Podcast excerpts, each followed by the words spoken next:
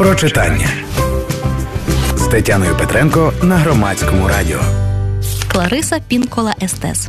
Жінки, що біжать з вовками. Серед феміністичних пошуків ХХ століття є така гілка, що хоче переглянути жіночий досвід і створити специфічну жіночу мову та жіночу систему орієнтування у світі.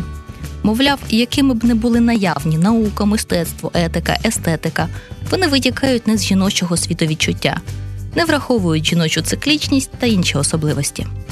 Таку спробу ревізії робить психоаналітикиня і письменниця Клариса Пінколе Естес у своїй відомій праці Жінки, що біжать з вовками.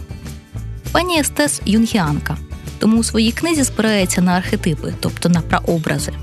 Архетипи легко розшукати в казках, адже це відомі повторювані образи. Їх можна порівняти з мовними одиницями, які спрацьовують на психологічному рівні. Це тінь, маг, мудрець, блазень. От тільки авторка бачить архетипи дещо інакше, ніж це зазвичай роблять. В її праці прадавні казки є такою собі мудрістю поколінь, що передається від жінки до жінки, вчить орієнтуватися у світі і опановувати свої інстинкти. Вони вчать і захищають, як вовчиця вчить і захищає своїх дітей. Естес розповідає казки і пояснює, як їхня образність і сюжети працюють в житті жінок, як казки лікують. Тут будуть казки про жінку скелета, про синю бороду, про Василісу. Вони показують, яким чином це є історії про жінок і про їхній досвід, яким чином маленька Василіса, яка слухається порад захованої в кишені ляльки, це жінка, яка вчиться слухатись своєї інтуїції. Або ж як коханці мають прийняти жінку скелета, тобто неминучість смерті, інакше їхнє життя не стане гармонійним і повним любові. Інакше страх затягне їхнє почуття на дно, розведе в різні сторони. Казки інтерпретації естес є терапевтичними.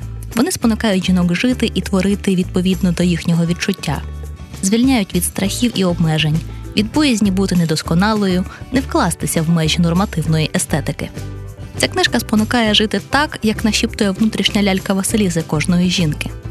Ці інстинктивні підказки є правильними, якщо вони спонукають писати вірші чи картини, які заведено вважати банальністю і несмаком, цим поривам треба все одно піддаватися і не обмежувати їх.